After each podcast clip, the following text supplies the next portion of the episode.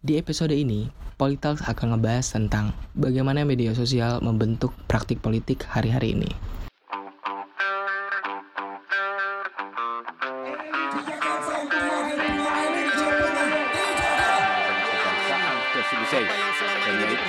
Oh shit.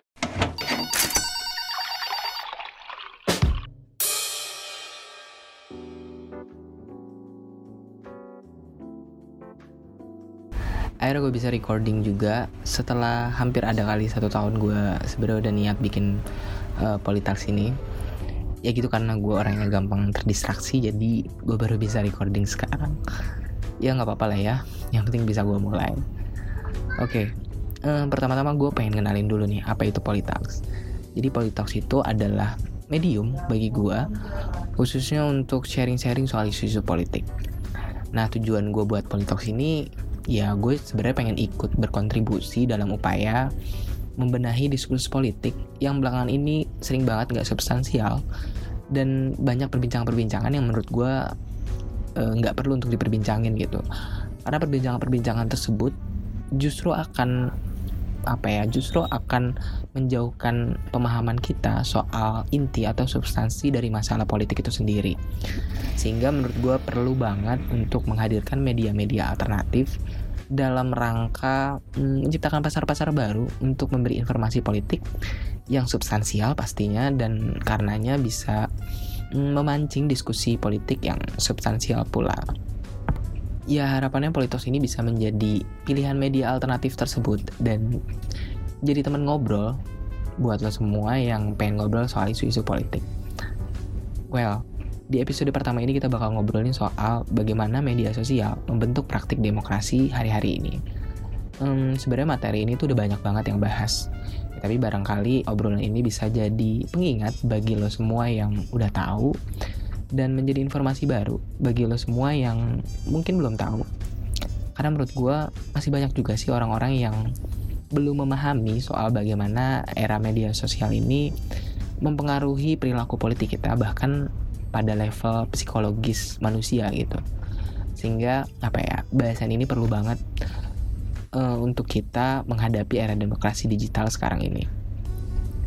Oke, pertanyaan soal bagaimana media sosial membentuk praktik-praktik demokrasi hari ini itu sebenarnya berangkat dari keresahan atau pertanyaan gue soal gue nggak tahu apakah lo ngerasa atau enggak tapi gue ngerasa sekarang sekarang ini tuh orang-orang hmm, jadi sering banget berdebat ngobrol atau ribut soal politik. Ya kalaupun lo nggak suka ngobrol politik tapi pasti lo berasa orang-orang sekarang tuh pada heboh banget ngobrolin soal politik gitu. Kayaknya gue ngerasa dulu nggak gini-gini banget gue kayak bertanya juga kayak sebenarnya ini dunia lagi sedang terjadi apa sehingga bisa kayak gini? Ya jawabannya adalah revolusi digital yang mana produknya adalah internet dan media sosial. Jadi gue napas dulu nih. Jadi uh, apa ya berkat internet dan media sosial itu lu nggak cuman hanya menjadi konsumen pasif yang menerima informasi atau berita yang ditampilkan oleh media tradisional kayak TV, radio, dan koran. Tapi lewat uh, internet dan media sosial itu memungkinkan lu untuk uh, bukan hanya menjadi konsumen pasif, tapi lu bahkan bisa menjadi produsen berita itu sendiri. Sesimpel lu bisa nge-tweet, lu nge-share berita di media sosial, lu lu bikin konten video di YouTube, lu bikin podcast kayak gue sekarang, kita sekarang itu di era media sosial itu ditempatkan sebagai media itu sendiri sehingga ya batas antara produser dan consumer itu semakin kabur. Alvin Toffler ini menyebutnya sebagai prosumer, gabungan kata dari produser dan consumer. Makanya menurut gue nggak heran sih kalau sekarang tuh kesannya kita tuh sering banget ribut soal politik.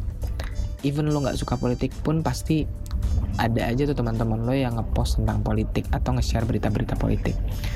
Nah terus juga uh, kalau orang tua lo tuh biasanya sekarang banyak yang nge-share broadcastan tentang politik atau link berita politik di WhatsApp mereka atau di Facebook mereka. Nggak kayak apa ya, nggak kayak dulu yang yang kayaknya urusan politik itu cuman bisa kita lihat di media televisi, di radio atau koran. Dulu tuh kayak kayaknya nggak nggak heboh, nggak hektik kayak sekarang gitu loh Nah, kalau sekarang justru terbalik, malah kita yang sering kali ribut ngobrolin soal capres atau isu-isu politik tertentu lah misalnya. Hmm, tapi menurut gue sih ini bagus sih, bagus banget. Maksud gue secara kuantitas ini justru baik. Toh setidaknya orang-orang sekarang jadi aware tentang isu-isu terkini. Nah, partisipasi politik memang secara kuantitas itu naik. Tapi gimana secara kualitas? Kita bakal ngebahas di segmen selanjutnya.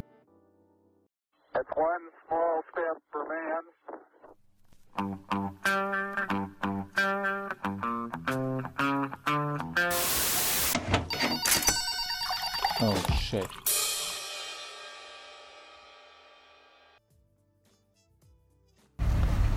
Oke, okay, meskipun secara kuantitas partisipasi politik itu naik, namun secara kualitas justru banyak bermasalah.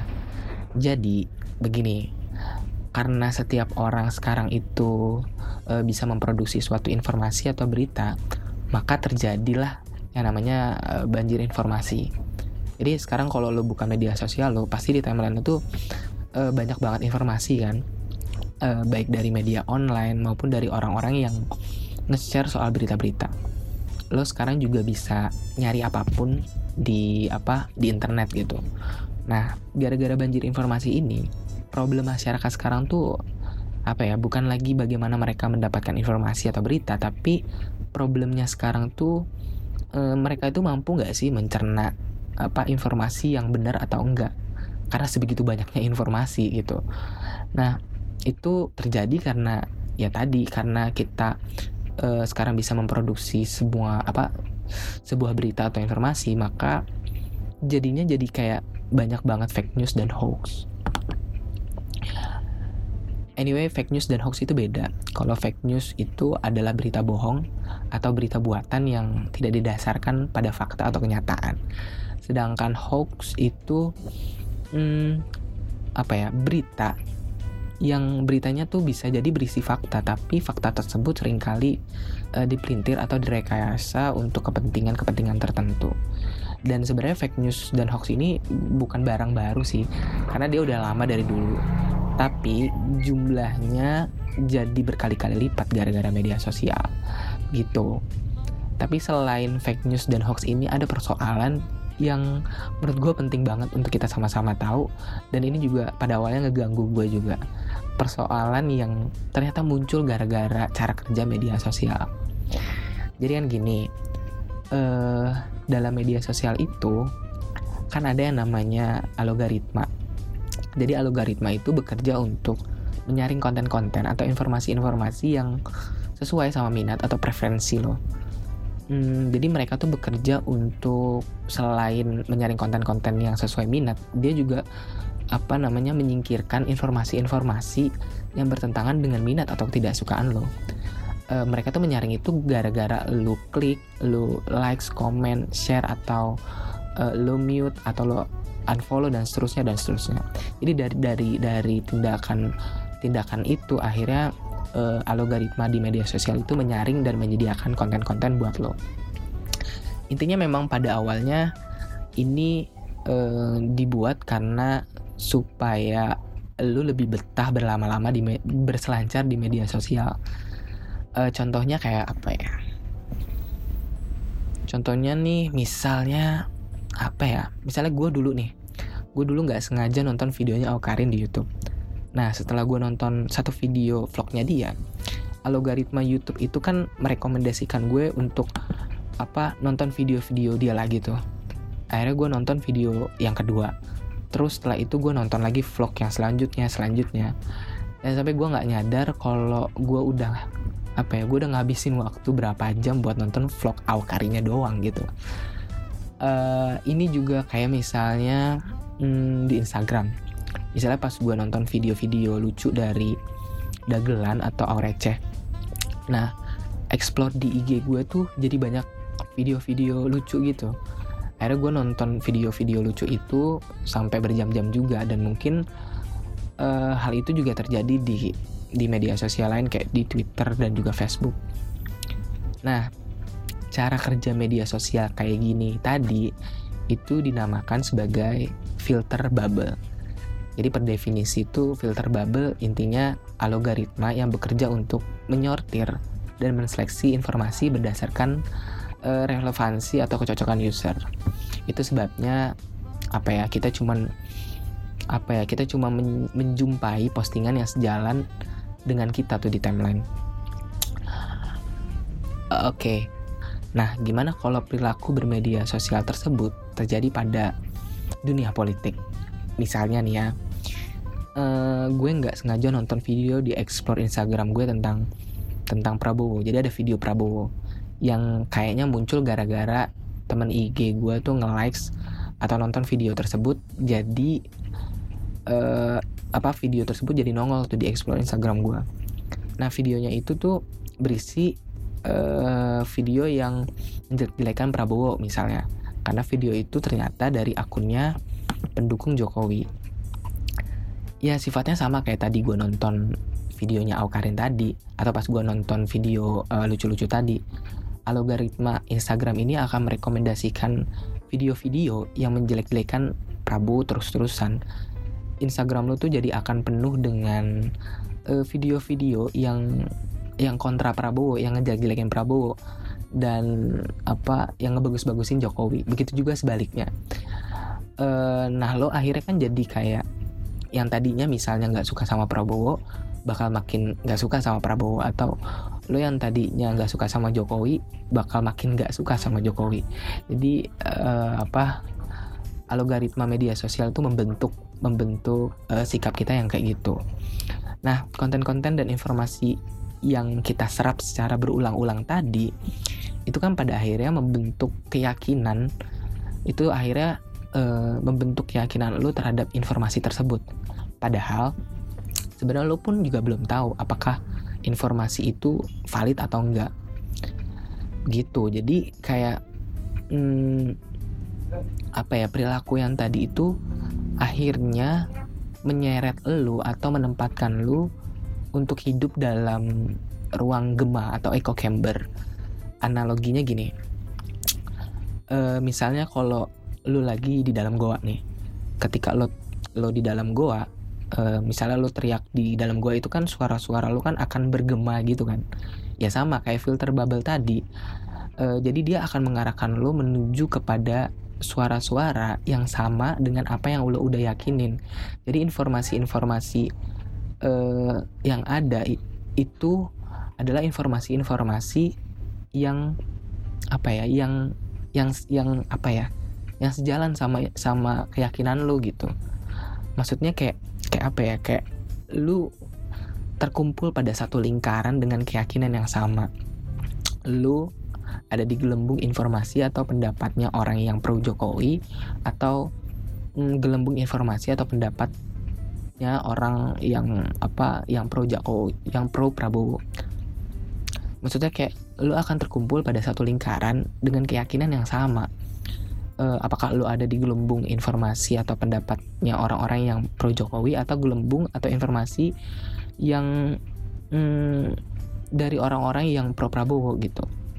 Intinya lo akan menjumpai postingan yang apa ya yang uh, sesuai sama pendapat lo aja di media sosial lo. Uh, jadi maksud gue ruang gema atau filter bubble tadi tuh kayak sesimpel kayak misalnya gini deh kayak kita kan biasanya tuh cenderung nyambung kalau kita sama-sama nggak suka sama satu orang tuh ya. Nah sama di media sosial juga gitu. Hmm, di media sosial tuh ya jadi kita jadi ada dalam satu lingkaran sama orang-orang yang sependapat sama lo juga gitu.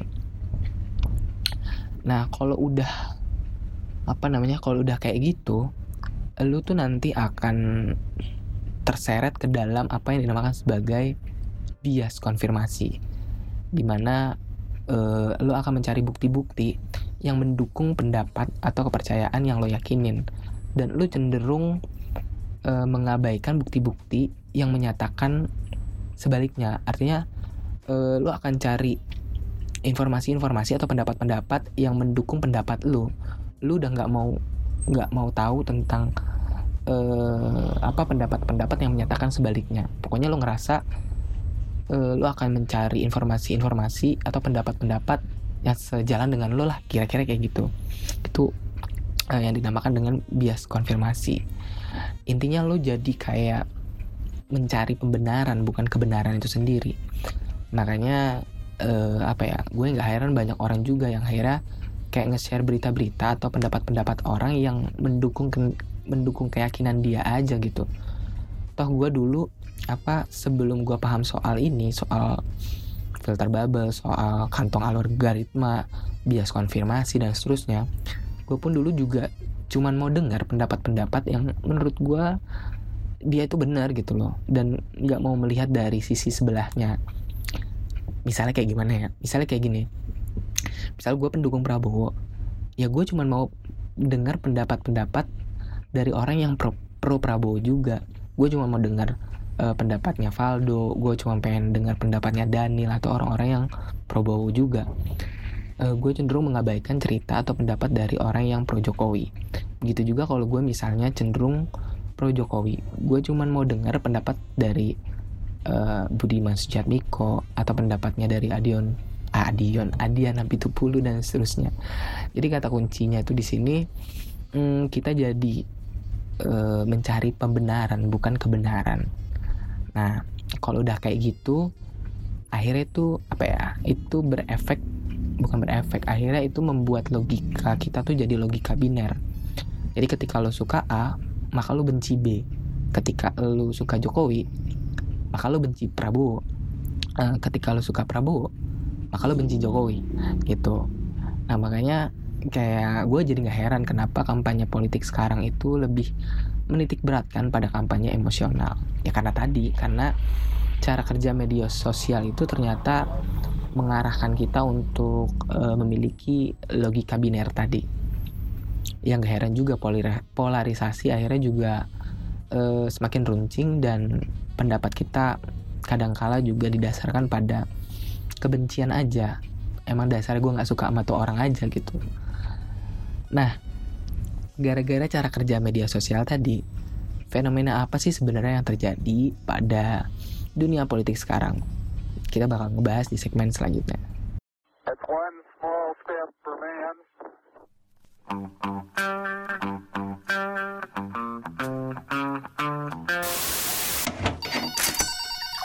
Oh shit. Nah, fenomena yang tadi udah kita bahas tadi disebut sebagai post-truth. Jadi definisinya adalah post-truth itu hmm, kondisi di mana fakta tidak terlalu berpengaruh dalam membentuk opini publik dibanding emosi dan keyakinan personal. Jadi sering kali pendapat-pendapat kita itu digerakkan oleh emosi daripada dari memperoleh uh, informasi di kedua belah pihak. Makanya istilah yang muncul di post-truth itu I believe therefore I'm right. Saya yakin karena itu saya benar. Atau gue ngerasa diri gue benar karena gue yakin aja kalau itu benar makanya dibilang sebagai post truth atau pasca kebenaran oke begitu ceritanya oleh karena itu menurut gue penting banget buat kita pertama-tama setidaknya tahu dulu nih soal bagaimana cara kerja media sosial yang tadi kita udah obrolin itu membentuk uh, pola pikir dan pendapat-pendapat kita. Nah setelah kita udah paham, setidaknya kita udah bisa mulai. Kalau gue sih uh, mulai memfollow akun-akun di kedua kubu. Setidaknya biar informasi yang gue dapat itu berimbang. Dan kalau ada satu materi perdebatan, gue sebisa mungkin untuk menantang diri gue apakah pendapat gue ini pendapat yang bias atau enggak. Apakah pendapat gue ini emang dasarnya gue nggak suka sama orang itu atau emang dari e, mencerna informasi dari kedua belah pihak. Nah kalau kita udah sering-seringan e, menantang diri kita kayak gini, jadi kita mulai menciptakan uh, ruang tengah bagi akal sehat kita. Dan diskursus politik di Indonesia mudah-mudahan jadi lebih sehat. Begitu ceritanya. Uh, eh, gue harap obrolan ini bisa jadi pengingat bagi lo yang udah tahu dan bisa jadi informasi baru juga bagi lo yang hmm, kira-kira belum tahu. Dan dari sekarang coba kita tantang diri kita apakah opini-opini atau pendapat-pendapat yang kita pikirin itu diperoleh dari objektivitas atau pendapat kita itu adalah pendapat yang bias. Nah, kalau kalian ngerasa obrolan ini bermanfaat dan layak agar diketahui temen lo, please bantu gue buat share podcast ini ke media sosial lo, setidaknya share di instastory lo. dan jangan lupa tag Instagram Politalks dan kalau misalnya ada uh, masukan atau kritikan langsung aja DM dan follow dulu sebenarnya IG Politalks thank you gue Renaldi Akbar. See you next episode